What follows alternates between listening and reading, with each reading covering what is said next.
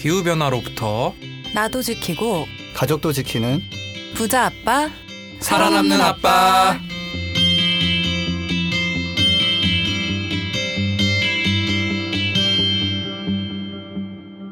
안녕하세요. 팟캐스트 부자 아빠 살아남는 아빠입니다. 기후 변화로 급변하는 경제 산업 구조 속에서 우리들의 가족도 지키고 재산도 지킬 수 있는 방법을 지금부터 알려드립니다. 네, 안녕하세요. 우선 청취자 여러분들 새해 복 많이 받으시길 바라고요. 연휴 동안 클럽하우스에 푹 빠져 있었던 김나현입니다. 네, 안녕하세요. 저는 연휴 동안에 미세먼지로 고생하면서 전기차 11대를 판매한 김지석입니다. 안녕하세요. 구정을 잘 보냈지만 벌써 구정이 그리운 남자 차윤탁입니다. 저희도 딱 2주씩 쉬고 그래야 되지 않을까요? 좀 연휴라는 게. 아, 지금 네. 코로나 등등 비대면 근무 이런 거 뭐 등등등 해가지고 네네. 유럽 쪽에서는 진지하게 주 4일 근무 얘기가 나오고 있습니다. 음. 와. 예, 이럴 바에는 그냥 두 4일 근무하고 한번 지내보는 주게 낫지 4일. 않겠냐. 되게 진지하게 논의가 되고 있어요. 그런 진지한 논의 혹시 김나연 선생님 클럽하우스에서 좀 나왔나요? 클럽하우스가 뭔지 좀 소개해 주세요. 요즘 같은 시국에 네 네. 클럽 부적절한 것 같은데.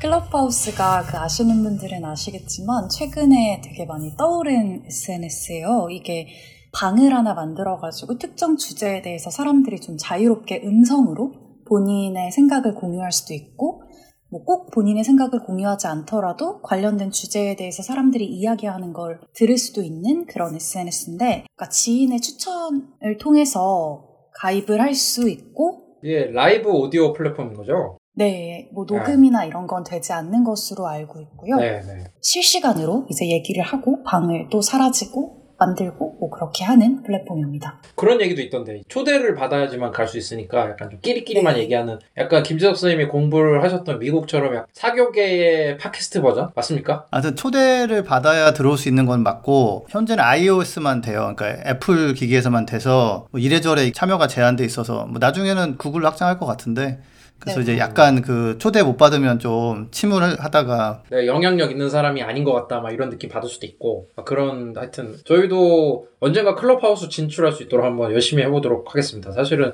저희가 코로나만 없었다면 비주얼이 또 괜찮거든요. 그래서? 라이브를 나가가지고 그 팟캐스트 떡상 간다는 게 저희 계획이었는데 아 떡상이란 이런 좀 단어를 써가지고 좀 죄송하긴 한데 저희가 좀 막히긴 했지만 또 클럽하우스 또 알아봐 주셔가지고 좋고요. 그 다음에 저 김석 쌤께서 초미세먼지 말씀해 주셨는데 아 너무 많이 왔어요. 아좀 심하죠 그죠? 예. 네. 아. 네네. 또 참고로 말씀드리면 그린피스는 충청 지역과 탈석탄 사회도 이제 같이 만들고 초미세먼지의 원인인 그리고 또 베이징 사무소 같은 경우도 대기질 개선을 위해서 열심히 노력하고 있는데 또 정책적인 변화가 많이 있어야 될 것 같아요, 그죠? 예, 그리고 뭐 대기 정체도 있고 뭐 예, 나름 노력은 조금 있었지만은 간만에 되게 심하니까 뭐 머리가 띵해가지고 너무 힘들었습니다. 초미세먼지라는 게 이게 우선 생기지를 말아야 되고 또 이제 그 그렇죠. 바람이 불든지 하던 식으로 이게 없어지거나 해야 되는데 참 이게 어렵습니다. 참. 그 미세먼지가 나와가지고 최근에는 실명한 사람들 중에서도 대기 오염 노출되면 실명 위험이 높아진대요. 그런 것도 있고 대기 오염 때문에 죽은 사람들이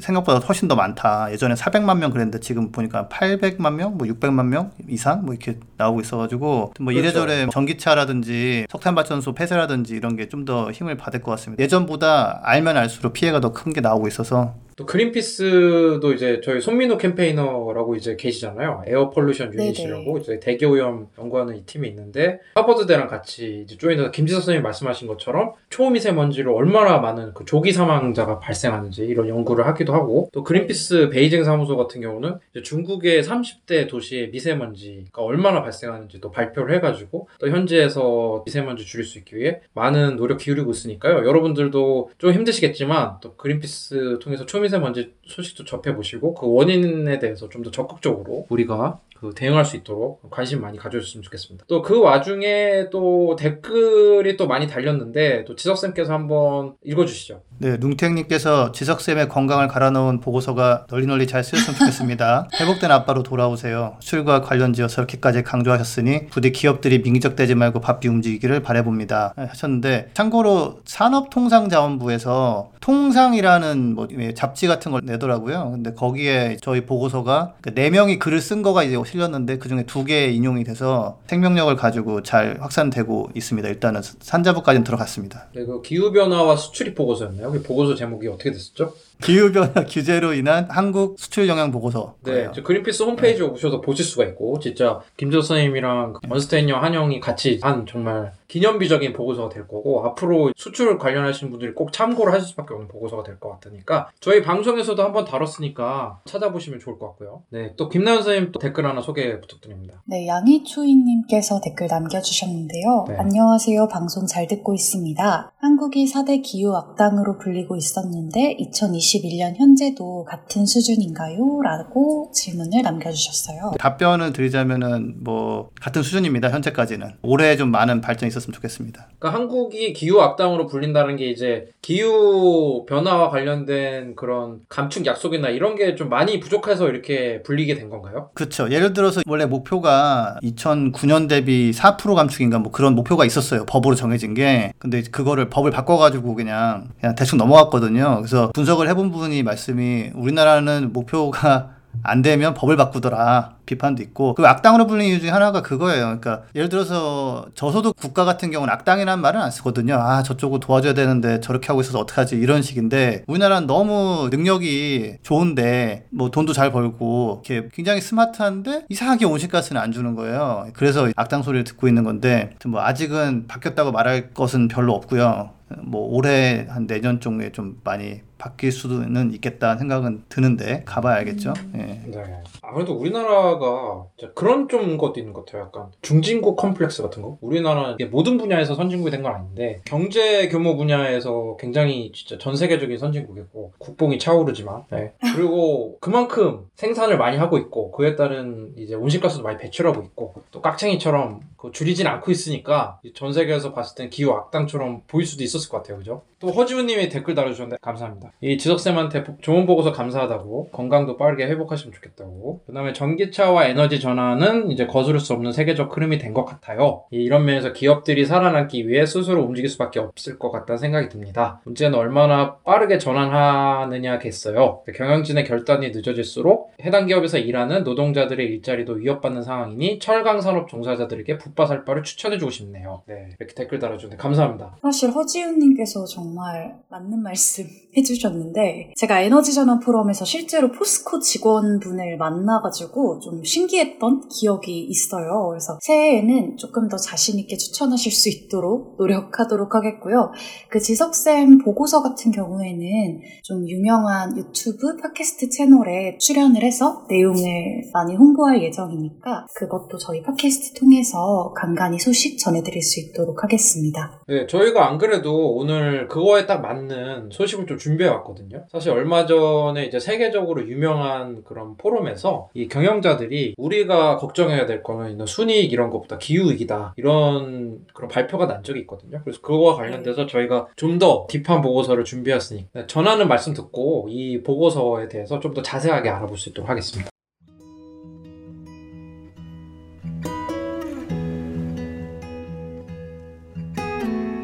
이 방송은 여러분의 소중한 후원으로 만들어집니다. 국제환경단체 그린피스 서울사무소에 후원해주실 분들은 네이버에서 그린피스 팟캐를 검색하시면 쉽게 후원에 참여해주실 수 있습니다.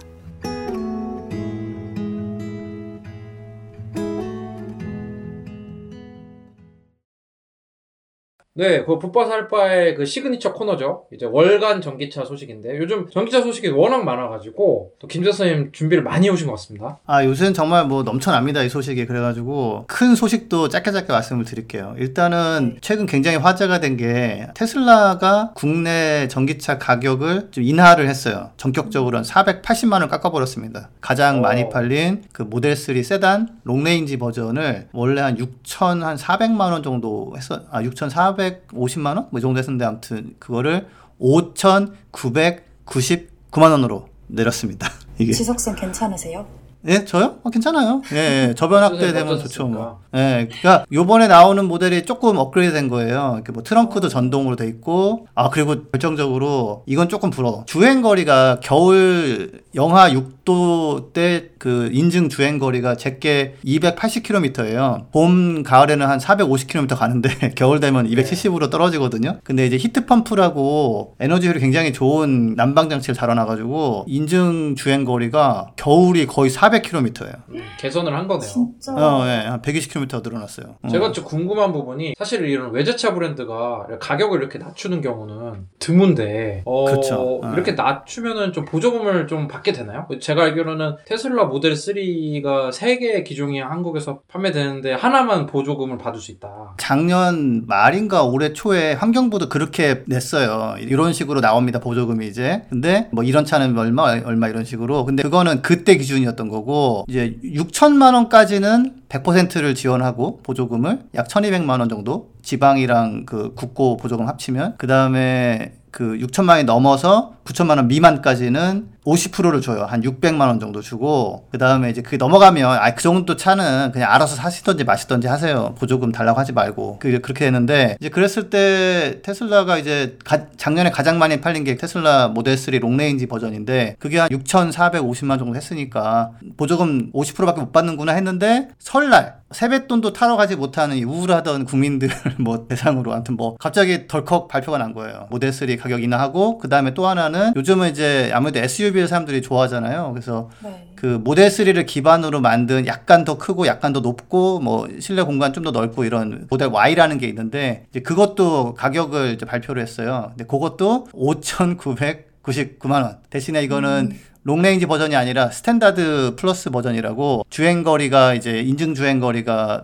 한 종합해서 300 한 40km. 충전을 좀 더 자주 해야 되죠. 테슬라가 이렇게 가격 인하한 거는 보조금 좀 더 받을 수 있고 한국 시장을 또좀 포기하지 않겠다 이런 것도 좀 있는 것 같아요, 그죠? 어, 그렇죠. 예. 근데 이제 보면 모델 Y 스탠다드 플러스 버전이 5,999만 원인 거는 중국에서 5,990만 원 정도 한대요. 위안을 한화로 바꾸면 그다음에 미국에서는 거긴 세금이 별로 없어요. 그래 가지고 원래도 좀 싼데 그러니까 원래 모델 Y는 보조금을 받을 수 있는 수준으로 내려올 거라는 게 어느 정도 예상이 됐는데 네. 이제 파격적인 거는 이제 그거였죠. 그 모델 3 롱레인지라고 굉장히 인기 있는 모델을 예, 480만 원을 가격을 내려서 많은 사람들이 이제 어 그러면 나 저거 살래 하면서 이렇게 주문을 많이 한 것 같아요. 그래서 제가 SNS에 가끔 글 올리고 하는데 제 글을 본 사람들이 제 추천인 코드 같은 걸 써가지고 주문을 많이 했더라고요. 그래서 제가 아까 음, 예, 여- 설 연휴 11대 팔았다는 게 제 추천으로 차 주문한 사람들 리스트가 나오거든요. 그래서 보니까 한, 한 11명 정도 주문하셨더라고요. 예. 안 그래도 연휴에 진짜 클럽하우스에서 그 테슬라 모델 Y를 고민하는 사람들? 뭐 그런 방이 있더라고요. 음, 음. 잠깐 들어갔다 나갔다 했는데 관련된 얘기 되게 활발하게 나누시는 것 같아서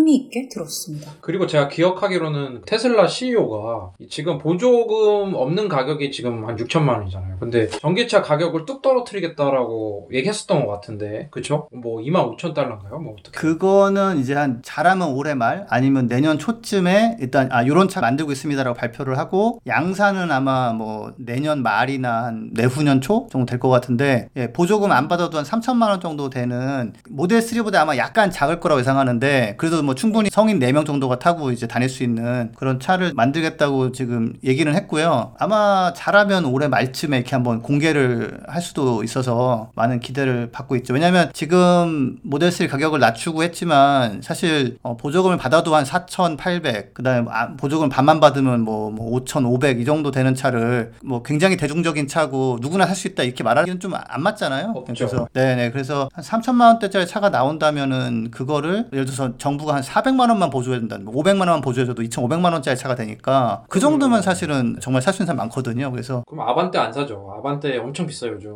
예, 그렇다면서요. 예. 네. 한 이, 그 2천 한뭐한 아반떼 4, 500 가지 않아요? 막 옵션 집어넣으면? 그 그러니까 그 정도까지는 안 아반떼 가요? 살 바에 전기차 그거 사는 게 나을 수도 있을 정도로 값이 뚝 떨어진다면. 그쵸? 네, 그 거기까지 가야죠. 그 저 같은 경우는 사실 아까도 말씀하셨지만 이제 제 거는 1년 만에 구형이 된 거예요. 겨울 주행 거리도 120km 짧고 안에 약간 내장도 살짝 덜 고급지고. 근데 저는 약간 이제 뿌듯한 거는 아 내가 사줬기 때문에 거기서 번 돈을 가지고 더 개선을 해가지고 좀 더 싼 차도 만들 수 있고 이런 거기 그쵸. 때문에 예, 제 차도 충분히 괜찮고 예, 그렇게 생각해서 전혀 섭섭하거나 우울하거나 그런 거 없, 없어요. 그래서 네, 진짜 없는 것 같네요. 정말 없- 없습니다. 진짜 저는 없습니다. 뿌듯하고요. 막 예, 너무 가- 자랑스럽습니다. 또 아프시고 그런 거 아니죠? 아니 아니에요. 아니에요. 울고 계시는 거 아니 아니죠? 아니에요. 아니에요.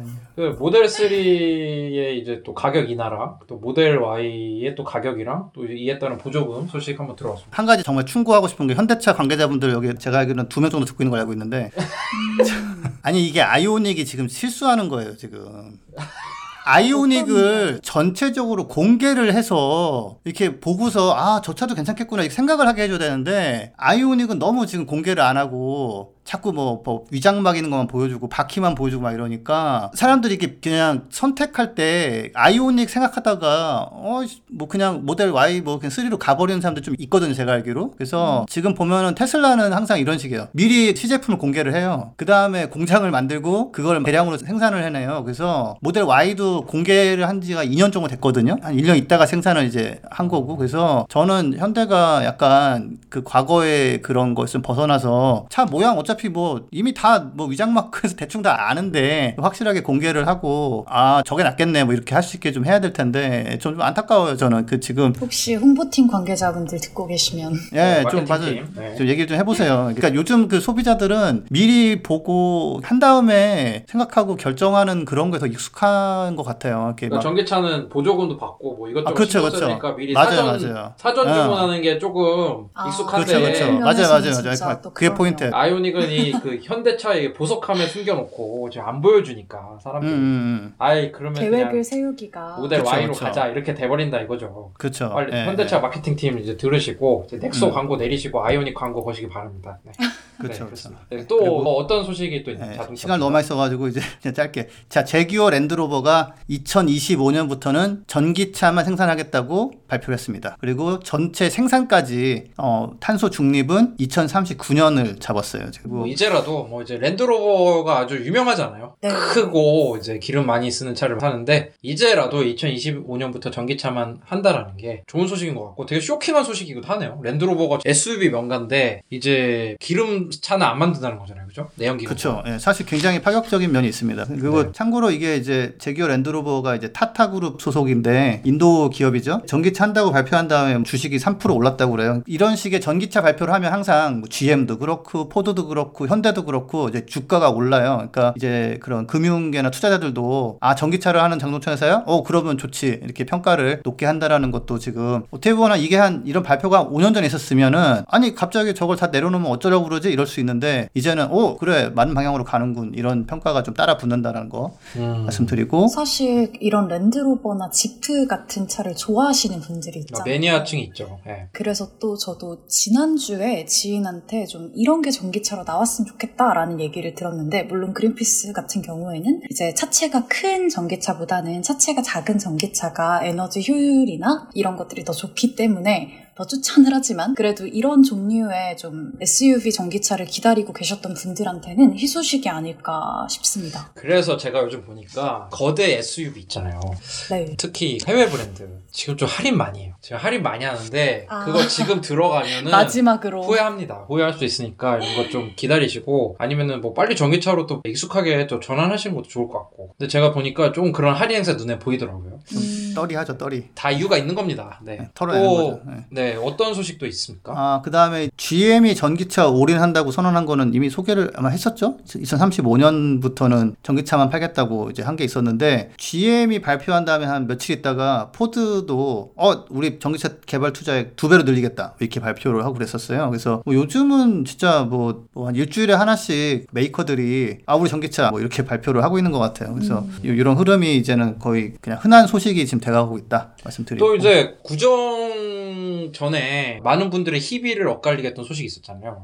아. 뭐 애플이랑 현대 기아 자동차 그룹이 손을 잡는다 안, 안 잡는다 아니다. 이제 결국에는 이제 뭐 정해진 게 없다라는 식으로 공시가 다시 났는데 뭐 어떻게 되는 겁니까 이게? 아, 이거는 뭐 이미 많은 분들이 아실 것 같아요. 정말 우리나라의 자동차 그런 뭐 시장을 들었다 놨다 했던 주식 시장도 그렇고 뉴스토픽에도 계속 떠있더라고요. 계속 그랬었죠. 예. 뭐 심지어 그런 것도 있었대요. 뭐 팀 쿡이 한국에 와서 뭐 양재동에서 족발을 먹었다. 뭐 이런 내가 맞다. 예, 기- 김한용의 모카에서 소개를 했는데 이제 네. 그분은 이제 아 그거 근거 없다라고 이렇게 설명하셨는데 네, 네. 이제 현대가 들썩한 다음에 다시 이제 기아랑 할 거라고 해가지고 또 뭐 조제 공장이 하네 뭐 이랬는데 일단은 좀 무산되는 분위기고요. 뭐 완전 끝났다고 할 수는 없지만 일단 조용해졌고요. 그래서 각자 갈 길 가는 거라고 하는데 그 해외에서 평가를 보면 애플이 그런 남한테 하드웨어 제조 맡기고 이런 거를 잘 하는데 전기차까지 맡기고 뭐 그걸 관리하는 거는 이건 좀 굉장히 어려운 일인데 너무 오랫동안 간을 보고 음. 자꾸 이렇게 뭐랄까 과감하게 안 움직여서 좀 너무 늦었다 그런 평가도 있고 뭐 폭스바겐 퇴짜 났다 뭐 이런 얘기도 있고 근데 이제 보면은 테슬라 예를 들자면 자율주행 기능이 뭐 지금 가격이 한 고 소프트웨어거든요 그게 그래서 하드웨어 깔려 있고 그게 900만 원이에요 그래서 자율주행 기능만. 네, 그, 그 소프트웨어만 900만 원이고 그거를 한 반만 구현한 거는 뭐 한 500만 원 뭐 이런 식으로 판단 말이에요. 그래서 애플이 이제 핸드폰 팔아서도 벌지만 앱스토어로 돈을 많이 벌잖아요. 웃긴 거는 이제 만약에 이제 현대가 아이카, 애플카를 만들었고 거기에 이제 약 저런 자율주행 소프트웨어를 애플이 담당하는데 그 가격을 한 500만 원뭐 이렇게 해버리면 하고서 이제 애플이 어, 이건 플랫폼은 내 거니까 500만 원은 내가 먹을게 뭐 이렇게 이렇게 하면은 사실 현대 입장에서는 뭐 기아 입장에서는 이걸 내가 왜 뭐 재주는 곰이 넘고 막 이런 게 돼서 그냥 타협하기가 어려울 거라는 분석이 많고요. 그리고 뭐 애플이 자율주행차 를 지금 시험을 하고 있는데 생각보다 중간중간에 사람 개입이 많이 필요한 상황이라서 아주 뭐 뛰어나서 정말 너도 나도 손잡고 싶어 하고 그런 상황도 아니다라는 뭐 그런 얘기도 있는데 근데 이거는 이게 확실한 건 하나도 없어요, 사실. 뭐 일단은 지금 각자 가는 분위기인 것 같습니다. 비슷한 루머인지 사실인지 루머가 되게 많아요. 어. 자율주행 기술은 애플이 조금 구글이나 이 테슬라에 비해서 많이 부족하다. 그리고 음, 그렇게 좋진 않다는 것 같아요. 그래 썩 좋지는 않은데 현대 기아가 기술을 조금 이전이라든지 애플이랑 기술을 협력하는 거를 전제로 하고 싶은데 애플은 기술을 줄이고 싶은 생각은 1도 없고 하니까 이제 현대 기아차가 하청업체처럼 될 바에는 못하러 하느냐? 뭐 그런 의견도 있는 것 같고 그죠? 어딘가는 손을 잡을 것 같은데요 그죠? 직접 하면 정말 그 과감하게 움직이는 거고 뭐 포드를 인수한다거나 이런 얘기도 있었는데 그 사람들의 약간 상상력이었던 것 같고. 네. 근데 하나 확실한 거는 애플이 조금 너무 시간을 끈 것 같아요. 이게 핸드폰 시장이 전 세계가 5천억 달러 정도 되고 자동차 시장 이 9조 달러래요. 그러니까 아무래도 이제 핸드폰 하나 가격이랑 자동차 하나 가격이 다르니까. 그렇죠. 아무리 좋은 핸드폰을 만들어도 뭐 150만 원 받아도 네. 이게 이제 차는 뭐 한 5천만 원 막 이래 버리니까 그래서 거대한 산업을 애플이 기존에 있던 노하우로 들어올 수 있을 것인가에 대해서 좀 회의적으로 보는 사람들이 좀 있습니다 해외에서. 그래서 약간 두 가지 확실한 거. 애플이 조금 늦은 것 같다. 또 하나는 팀 쿡의 족발 안 먹은 것 같다. 이거는 두 개는 확실한 것 같아요. 그 나머지는 다 네. 뭔가 루머와 썰과 뭐 내피셜들이 좀 섞여 있는 것 같습니다 그리고 애플도 이렇게 협상에 우위에 있다고 볼 수가 없는 게 이미 스마트폰 시장이랑 다르게 전기차는 이미 많은 데가 진출하고 있어서 애플도 좀 음. 급할 것 같아요. 근데 이제 약간 스마트폰 폭스콘 협상하듯이 고압적인 자세로 찾기가 쉽진 않을 것 같다는 생각 들긴 해요. 빨리 애플도 생산을 해야지 빨리 뛰어들 텐데 좀 애매한 좀 감이 있는 것 같습니다. 또 전기차 소식 하나 또 빼놓고 갈 수 없는 소식이 또 한국 기업 두 군데가 미국에서 좀 싸우고 있잖아요. 좀 결론이 났습니까? 결론이 이제 하면 났긴 났어요. 예. 근데 일단은 우리나라가 석유 안 난다고 예전에 한스러워했는데 이제는 배터리 만드는 것 때문에 너무 신날 수 있는 상황인데 어, LG 에너지 솔루션, LG 화학에서 분사했죠. 여기가 2020년에 매출이 12조 원에 드디어 영업 이익이 났어요. 지금까지 계속 적자였거든요. 이렇게 막 계속 투자하고 이러느냐고. 그래서 그다음에 삼성 SDI가 한 전 세계 한 4등인가 5등인가 하는데 뭐 거기도 4조 한 6천억 원 났었고 작년에 SK 이노베이션이 출발했다가 주춤했다가 다시 좀 이제 하려고 해서 작년에 1조 6천억 원어치를 팔았는데 근데 이제 이 SK 이노베이션 같은 경우는 LG 화학에 있던 사람들이 그걸로 넘어간 게 많고 넘어가면서 이제 LG 화학의 뭐 기밀을 좀 빼돌렸다 뭐 이렇게 어 좀 의심이 있어가지고 소송에 들어갔는데 어 미국 법정에서 SK가 졌어요. SK가 져가지고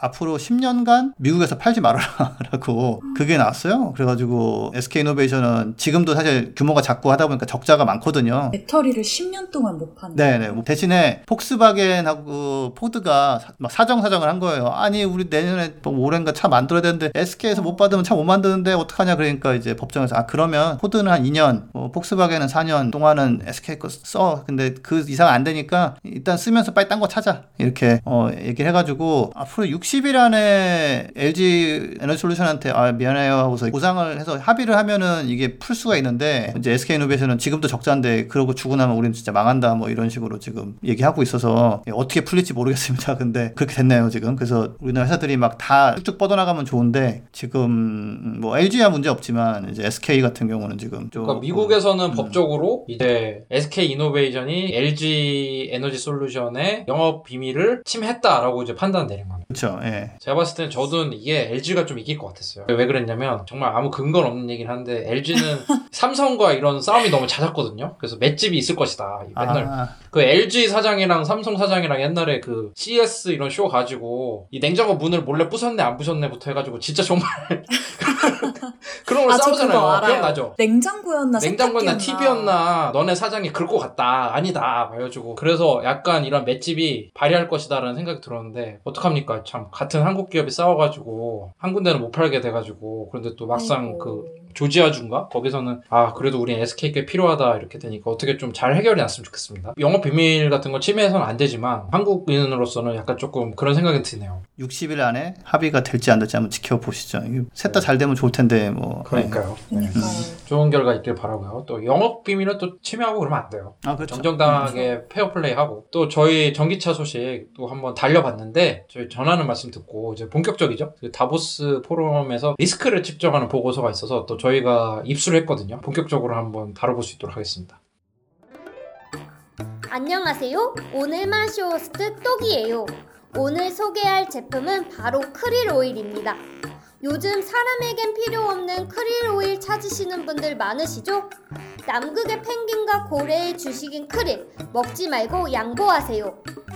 크릴 보호와 함께 전 세계 바다의 30%를 보존하기 위해 지금 바로 인터넷 검색창에 그린피스 해양 보호를 검색해 보세요.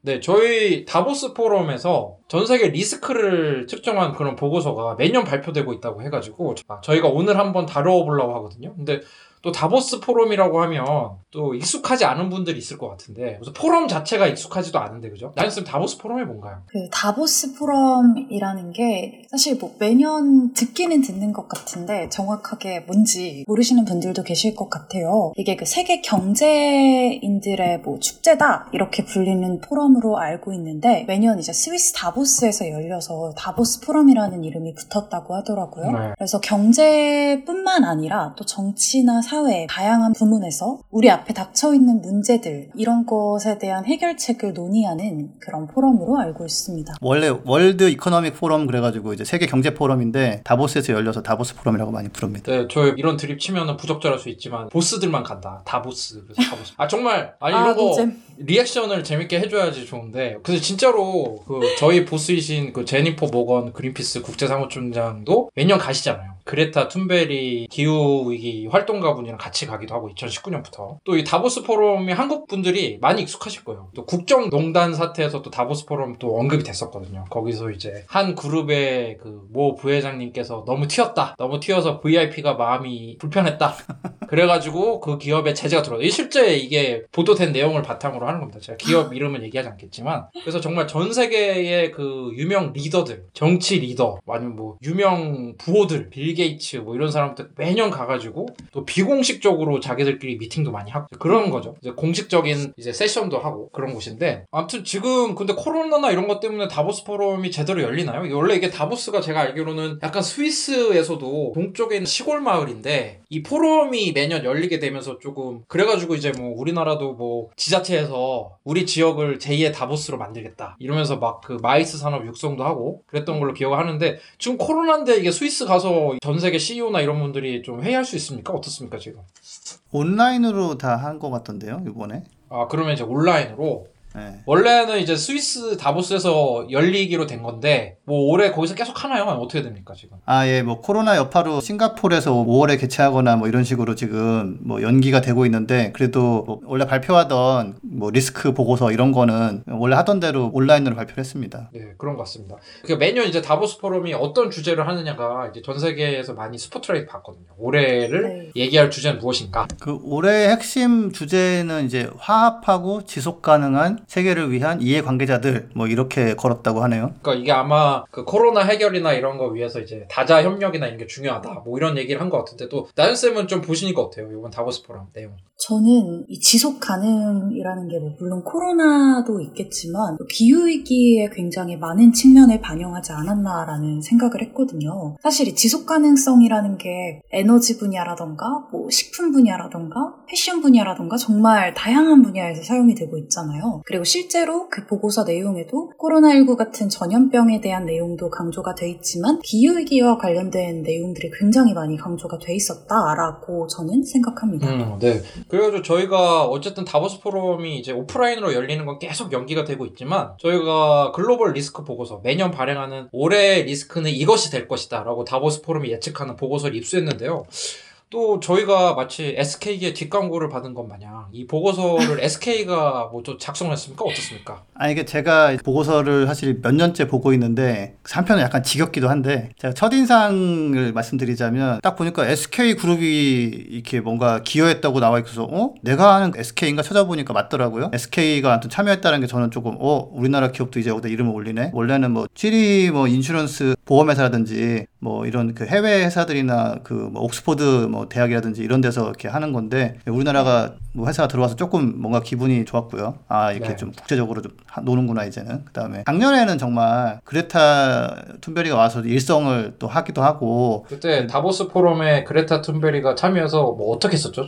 기억이 가물가물한데. 거기까지 갔었어요. 기차 타고 가가지고 세션에 참여해서 어른들한테 사자후를 날렸죠. 다 보스들만 오는 데인데 똑바로 해라 막 이런 식으로 그렇죠. 막 인턴 인, 인턴도 안 될 나이에 청소년이 가가지고 그냥 날려버렸죠. 그리고 다 네. 경청하고 그다음에 작년에 이제 그 블랙록 그 자산 관리 회사 전 세계 가장 큰 곳이죠. 거기서 CEO도 가가지고 나 온도가 변한 걸 보여주는 그런 스카프를 메고 앞으로는 기후 위기 대응 안 하면 투자 안 한다 이런 얘기도 하고 해서 또 작년이 50주년이었어요. 50주년을 맞아서 기후 위기가 정말 이제 크게 하이라이트를 받는 그런데 아 올해는 약간 밀렸어요 이게 뭐에 밀렸을까요? 그렇죠. 예, 코로나와 코로나로 인한 실직과 그런 경제 불안, 뭐 사회 불안, 뭐 그다음에 교육 불평등, 뭐 기회 불평등 이런 것들이 사실 당장은 지금 이제 그게 더 눈에 확 들어오게 된 상황이라서 좀 안타까운 게 원래 기후 쪽 하던 사람들이 평화롭고 안정적일 때 기후를 챙겨야지 더 큰 일이 생겼을 때는 챙기기 어렵다는 게 분석이었는데 실질적으로 그런 불안 요소가 생기면서 어, 좀 뒤로 밀렸어요 기후 위기가 언급은 되지만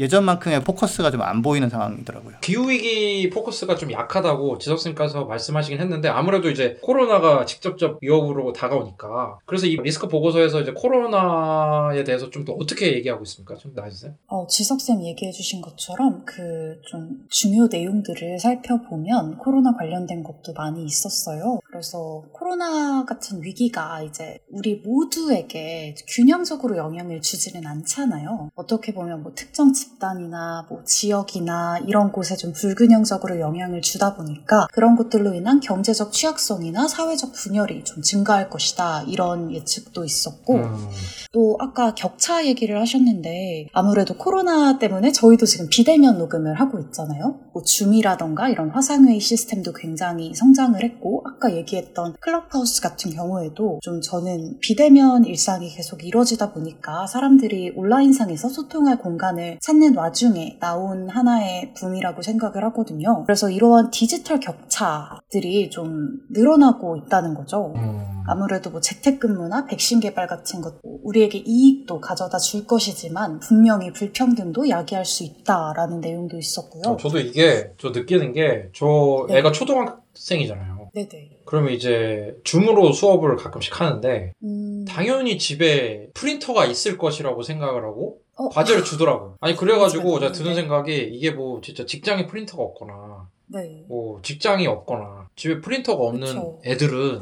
인쇄를 못하는 거예요 그게. 음, 그러니까 진짜 그런 문제도 있겠네요. 네, 그래서 이게 우리나라는 뭐 그 정도지만 정말 해외는 훨씬 심할 거 아니에요? 그런 우리나라는 뭐 인터넷이나 이런 보급이 워낙 많이 돼 있기로 유명하지만 아닌 나라도 많을 텐데 그러면은 이게 완전히 격차가 발생하는 거니까 좀 불평등도 심화될 수밖에 없지 않나. 네. 그리고 아까 지석쌤께서 일자리 얘기를 잠깐 언급을 하셨는데, 실제로 제 주변에도 이런 일자리 문제와 관련해서는 굉장히 힘들어하는 분들이 많이 계세요. 아무래도 코로나 때문에 지금 뭐 경영이나 이런 것들이 좀 어려운 회사들이 많아지다 보니까 새로운 인재를 채용하는 데 있어서 좀 소극적일 수밖에 없잖아요. 만약에 뭐 채용을 한다고 해도 경력직 채용을 한다던가 하는 경우들만 있다 보니까 아무래도 지금 이제 일자리를 구하는 분들은 이미 금융위기나 뭐 불평등, 환경 파괴 이런 문제들에 노출이 돼 있던 상태에서 경제 전망이라던가 교육 그리고 정신 건강까지 이런 문제들에도 더 노출이 될 것이다 라는 예측도 있더라고요. 그러니까 예를 들어서 막 그 2008년 경제 위기 때 그때도 어렸었는데 지금 막 10년 좀 지난 다음에 코로나 한번 더 겪은 청년들이 있을 거란 말이죠. 그리고 이 네, 청년들이 세상을 그렇게 아름답게 볼 수가 없을 거 아니에요, 그죠? 네, 심지어는 그 청년 환멸이라는 단어까지 사용을 하더라고요. 어, 청년 환멸이요? 네.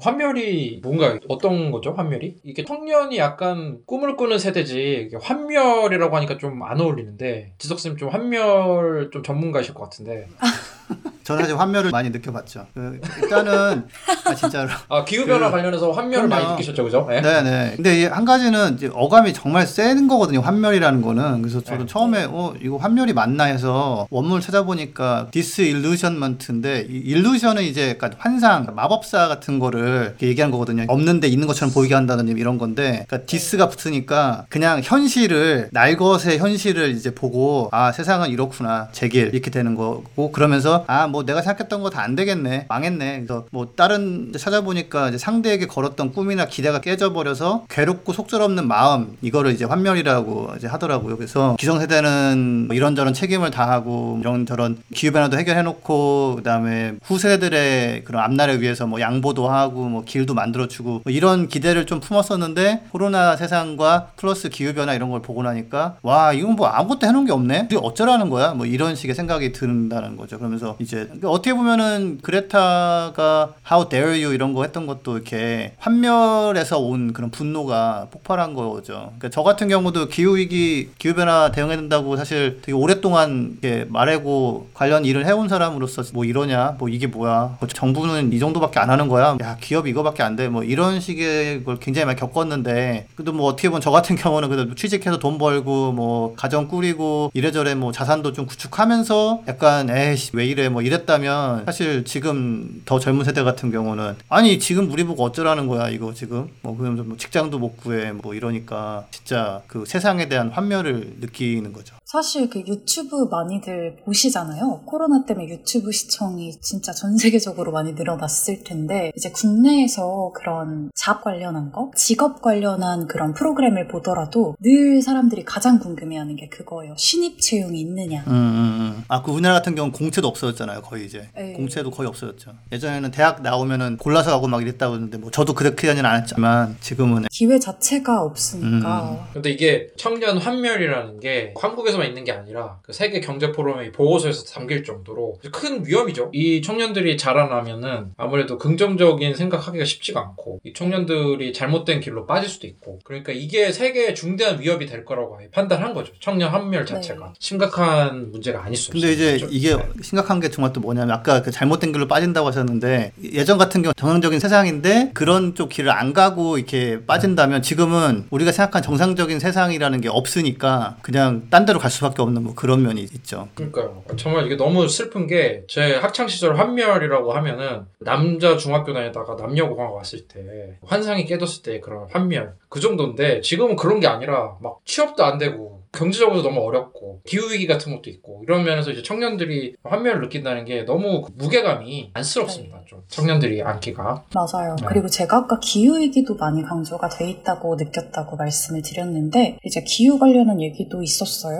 이게 2020년 상반기 같은 경우에는 온실가스 배출량이 실제로 감소를 했지만, 2008년, 9년 금융위기 당시를 돌아보면 배출량이 또 회복될 수도 있다라는 예측도 있더라고요. 그래서 더 녹색 경제로의 전환이 중요하다라는 내용도 있었고요. 그러니까 심지어는 정부도 이렇게 된 김에 녹색 회복을 하자 하면서 있는 재원의 8, 90%를 이쪽 쏟아 부어도 온실가스 감축이 될까 말까인데 사실은 분석해 보면은 뭐 50대 50, 뭐 잘하면 60대 40 이렇게 썼거든요. 그러니까 이제 더더욱이 환멸을 좀 느낄 수 있죠. 아, 이 와중에도 석유 회사를 도와주겠다고 뭐 이런 식으로 이제 아 진짜로.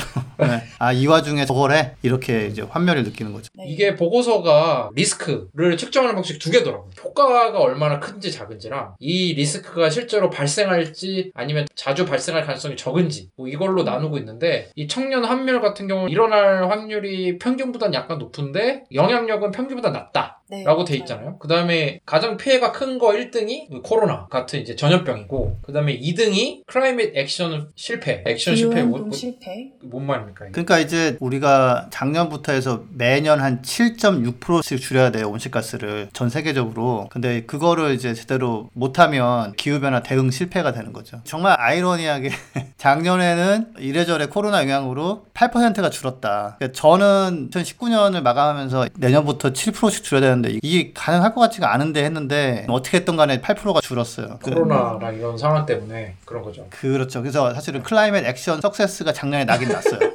아, 그 이게 정말. 예, 제가 저는 무신론자고 하지만 야, 어떻게 또 이 타이밍에 이런 일이 생겨서 이렇게 될 수가 있나 뭐 이런 생각이 좀 들었죠. 그 다음에 이제 이 일이 발생하면 큰일 난다. 3등이 대량 살상 무기. 그렇죠. 예. 그 다음에 4등이 뭡니까, 나연 쌤? 4등이 생물 다양성의 손실. 종이 멸종하거나 이런 거죠. 네. 그 다음에 이제 natural resource crisis. 천연 자원이 확 주는 그런 건 것 같고. 그렇죠. 그 다음에 6등이 이제 human environmental damage. 환경에 의해서 이제 사람들이 다치는 그런 거. 그러니까 초미세먼지처럼 이런 걸 말하는 것 같아요. 그죠? 참고로 5번이 아마 식량 자원 아마 포함된 걸 거고요. 6번이 이제 인간들의 그 환경 파괴. 사실 뭐 이게 다 연결이 돼 있는데 우리는 지금도 열심히 여기저기 때려 부수고 있거든요. 그래서 사람들이 이제 환경을 너무 과도하게 파괴해가지고 정말 회복 불능 상태로 만드는 거를 얘기하는 것 같습니다. 그 다음에 보면은 이제 뭐 livelihood crisis. 먹고 살기가 힘들어지는 거예요 한마디로 먹고 직장을 못 구하고 그냥 네. 생존 자체를 위협받는 사실 미국 같은 경우도 코로나로 실직된 사람들 특히 뭐 식당에서 일한다거나 이런 분들 이제 미국 방송 가끔 보면은 어, 이민법 변호사인데 직장에서 잘린 거예요 single mother여가지고 이제 혼자 애 키우시는 분인데 변호사인데. 예, 갑자기 할 게 없는 거예요. 그래서 이래저래 하다가 결국에는 왜 통조림으로 된 음식 나눠주는 데 있잖아요. 네. 거길 가가지고 그 음식을 타오는데 엄마 이게 뭐야? 어 우리가 지금 먹을 게 없어서 그래. 이럴 때도 있단다. 이러면서 가져오고 마지막에는 이제 어디서 일자리를 구하셔가지고 잠깐 일하시는 모습이 나왔는데 변호사가 그러니까. 그런 걸 제가 보고 있으니까 와 진짜 겁난다. 거기 저축도 별로 안 하거든요. 미국 같은 경우는 2주에 한 번씩 월급 받아가지고 그걸로 먹고 사는 뭐 그런 식인데 와. 어 정말 무섭더라고요. 차 몰고 와가지고 그 음식 그거 받으려고 쫙 줄 서 있는 거 이런 거 보면 이게 뭔가 막 싶어요 진짜. 그래서 지금 일어나면 큰 피해가 있는 그 리스크 중에 또 8위로 이제 extreme weather 이상 기후죠. 이상기후.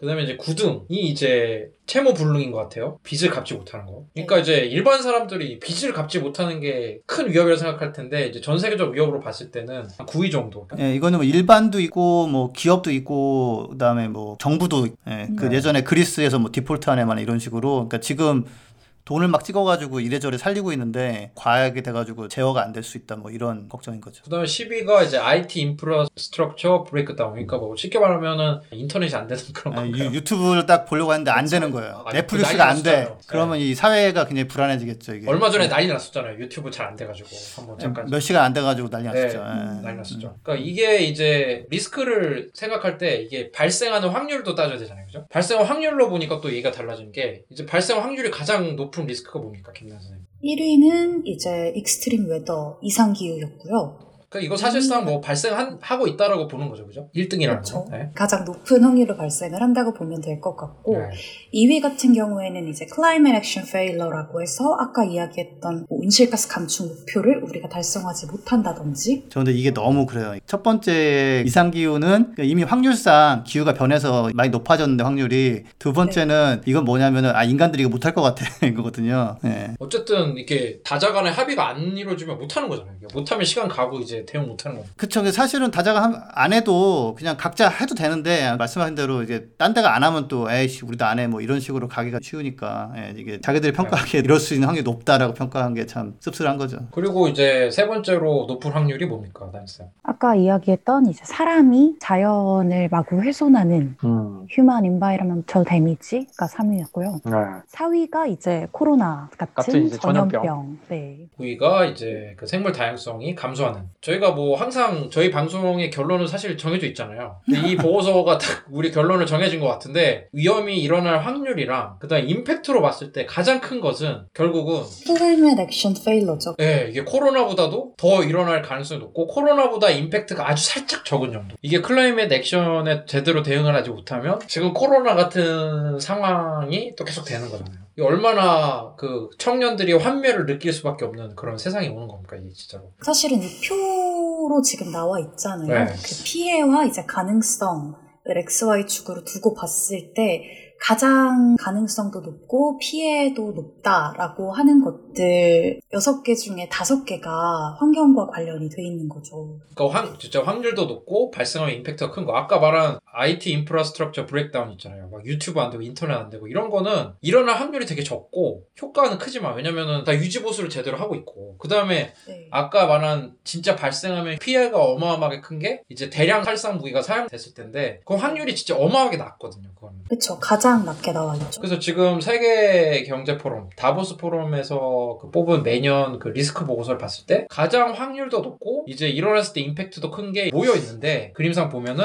생물 다양성이 확 줄고 그다음에 사람들이 환경에 의해서 큰 피해를 받고 그다음에 이상 기후 이 세 개가 아주 압도적으로 점이 찍혀 있습니다. 저희가 항상 얘기를 하는 거죠. 안타까운 거는 이 온라인 발표할 때 온라인으로 해가지고 여기 작성한 사람들이나 참여한 사람들 내지는 전문가들 한 8명 정도 나와가지고 1시간 정도 발표를 했어요. 했는데 그 조회수가 5,800인가 되더라고요. 어, 아. 예. 이런 보고서는 이제 전파가 잘 돼야 되는데 SK 그룹의 무슨- 홍보가 좀 아쉬웠네요. 아, SK 상담 나오더라고요. 외국인이 나왔어. 아. 한국인은 아니었어. 사실 이 보고서가 진짜 비주얼이 되게 잘 나와 있어서 그냥 도표만 봐도 정말 이해가 쏙쏙 될 정도잖아요. 많은 분들이 보셨으면 좋겠네요. 또 이게 저희가 아까 말씀드렸지만 그린피스 아프리카도 이런 보고서를 사실 낸 적이 있는데 어, 이런 보고서가 앞으로 계속 나오고 있을 수밖에 없는 상황이라는 걸 저희가 말씀드리고 싶고 그리고 또 이 보고서에서 명언을 하나 남겼다면서요. 네, 맞아요. 명언이 하나 나왔는데 환경 파괴에는 백신이 없다 라는 말이죠. 음. 딱 들으시면 아시겠죠. 음. 이제 코로나19 같은 경우에는 백신이 정말 빠르게 개발이 되고 또 접종을 시작하고 있지만 환경이 파괴된 이후에는 우리가 이걸 복원을 정말 할 수 있을지에 대한 물음을 던졌다고 저는 생각이 되고요. 그렇죠. 아무래도 채무 위기 같은 경우는 창감해주면 해결이 되는 문제고 네. 청소년 환멸 같은 경우는 코로나 같은 게 좀 나아지면 일자리도 찾아줄 수 있고 하면은 좀 찾아줄 수 있고 한데 환경 파괴 같은 경우는 백신 같은 게 진짜 없는 거죠, 그죠? 그렇죠.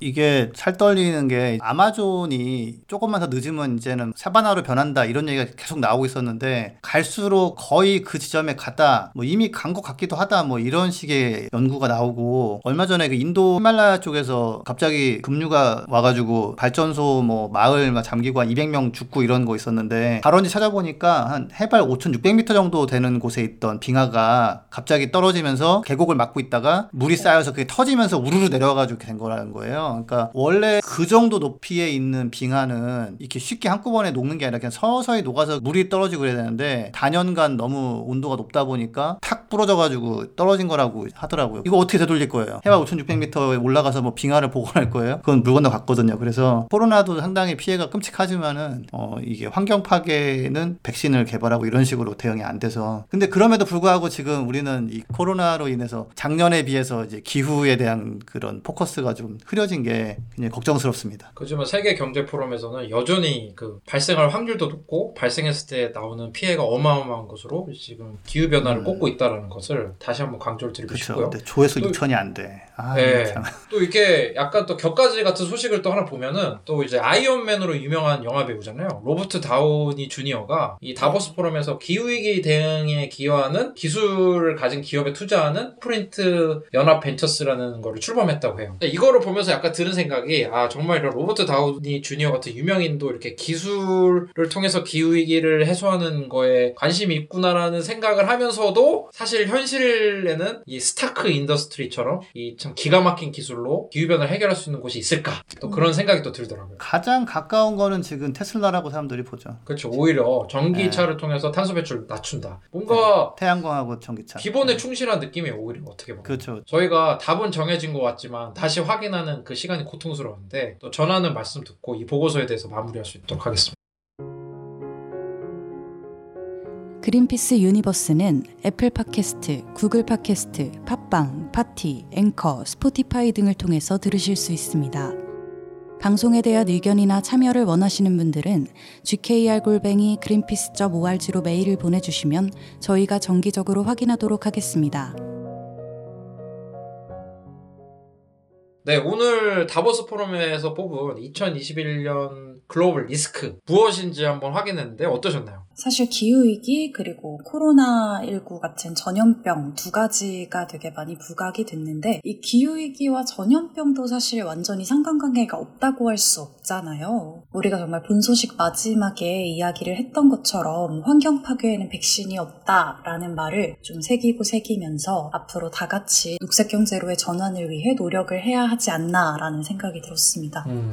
다보스 포럼에 대해서 저렇게라도 모여서 어떤 게 문제고 어떻게 해결하면 되는지 얘기하면 좋은 거지. 그 부자들만 모인다, 갈 때 개인 비행기 타고 온다 이런 뭐 비난이 있고 뭐 그런 건 충분히 비난을 받을 면도 있지만 그래도 이런 거를 고민은 하고 있다라는 거는 뭐 다행스러운 면도 있고요. 그 안에서 정말 좀 아 제대로 정말 해야겠다. 그 청소년 환멸도 없앨 겸 어, 정말 이제 우리가 뭐 돈이 없냐, 뭐 가오가 없냐, 뭐가 없냐 뭐 이러면서 좀할 수도 있으니까 야 니들 뭐 꼴 보기 싫어 모이지 마뭐 이렇게 생각하는 분도 있는데 저는 모였으면 정말 제대로 해가지고 했으면 좋겠다라고 좀 생각하고 그런 모습이 작년에 많이 보였었는데 올해 어떻게 될지 조금 더 이제 지켜봐야 될 것 같습니다. 작년에는 그레타 툰베리가 이런 진짜 전 세계적인 리더들을 꾸짖었잖아요. 빨대. 그렇죠. 다보스 포럼 현장에서. 음. 또 이제 손수 이제 그 어린 소녀가 비행기 타고 왔으면 얼마나 편했겠어요? 근데 이제 기차를 타고 이렇게 가가지고 탄소로 배출 낮추기 위해서 가가지고 했었는데 좀 다보스 포럼 이게 저희가 뭐 싫어하진 않습니다. 불러주면 갈 건데 그런 건 아니고 거기 모여 있는 분들이 정말 세상을 바꿀 수 있는 그런 힘이 있는 분들이 가서 모이잖아요. 그러니까 이런 리스크 보고서 같은 거 꼼꼼하게 보시고 한 발 한 발 공통의 목적에 맞게 양보를 하셔가지고 저희가 그 지구를 위한 골든 타임을 놓치지 않았으면 좋겠습니다. 네 오늘 다보스 포럼 리포트에 대해서 한번 봤는데요. 또 저희 다음 부자 아빠 사랑하는 아빠에서 좀 더 풍성한 내용이랑 더 재밌는 내용 준비해 올 수 있도록 노력하겠습니다. 오늘 방송 함께 해주신 지석쌤 나연쌤 감사합니다. 감사합니다. 감사합니다.